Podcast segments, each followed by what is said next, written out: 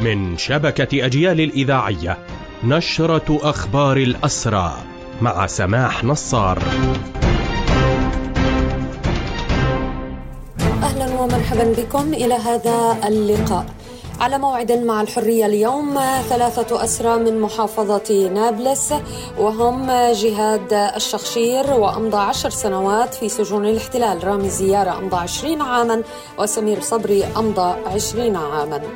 ستون معتقلا شملتهم حملة الاعتقالات المتواصلة حتى اللحظة وفق الإحصائيات المبدئية وحتى صباح اليوم الخميس.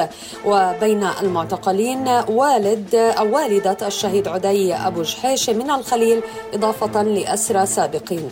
عمليات الاعتقال تركزت في بيت لحم والخليل طول كرم نابلس ورام الله والقدس.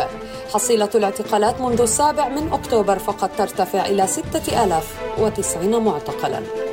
أصدرت سلطات الاحتلال أمر اعتقال إداري لستة أشهر بحق الأسير السابق محمد زغلول وذلك في إطار عمليات الاعتقال الإدارية المتصاعدة في الضفة. الأسير زغلول يبلغ 51 عاما من دور القرع برام الله.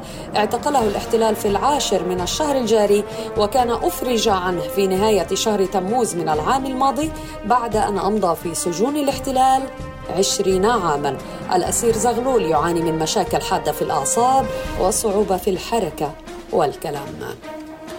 نعت هيئة شؤون الأسرى والمحررين ونادي الأسير والأسرى في سجون الاحتلال والأسرى المحررون الحاج غالب البرغوثي والد الأسير عبد الله البرغوثي صاحب أطول حكم في سجون الاحتلال أو أعلى حكم في سجون الاحتلال وذلك عبر سجنه مؤبدا لسبع وستين مرة.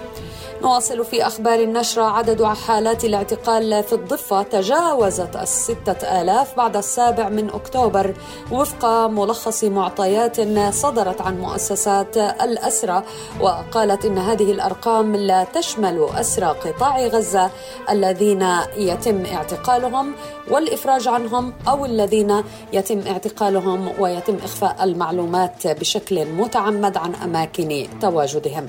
وفي هذا الإطار أشارت هيئة شؤون الأسرى والمحررين إلى إلى ما وصفته بجريمة الإخفاء القسري بحق الأسرى وذلك تعقيبا على مصادقة الكنيست على تمديد سريان اللوائح التي تحرم معتقلي غزة من لقاء المحامي.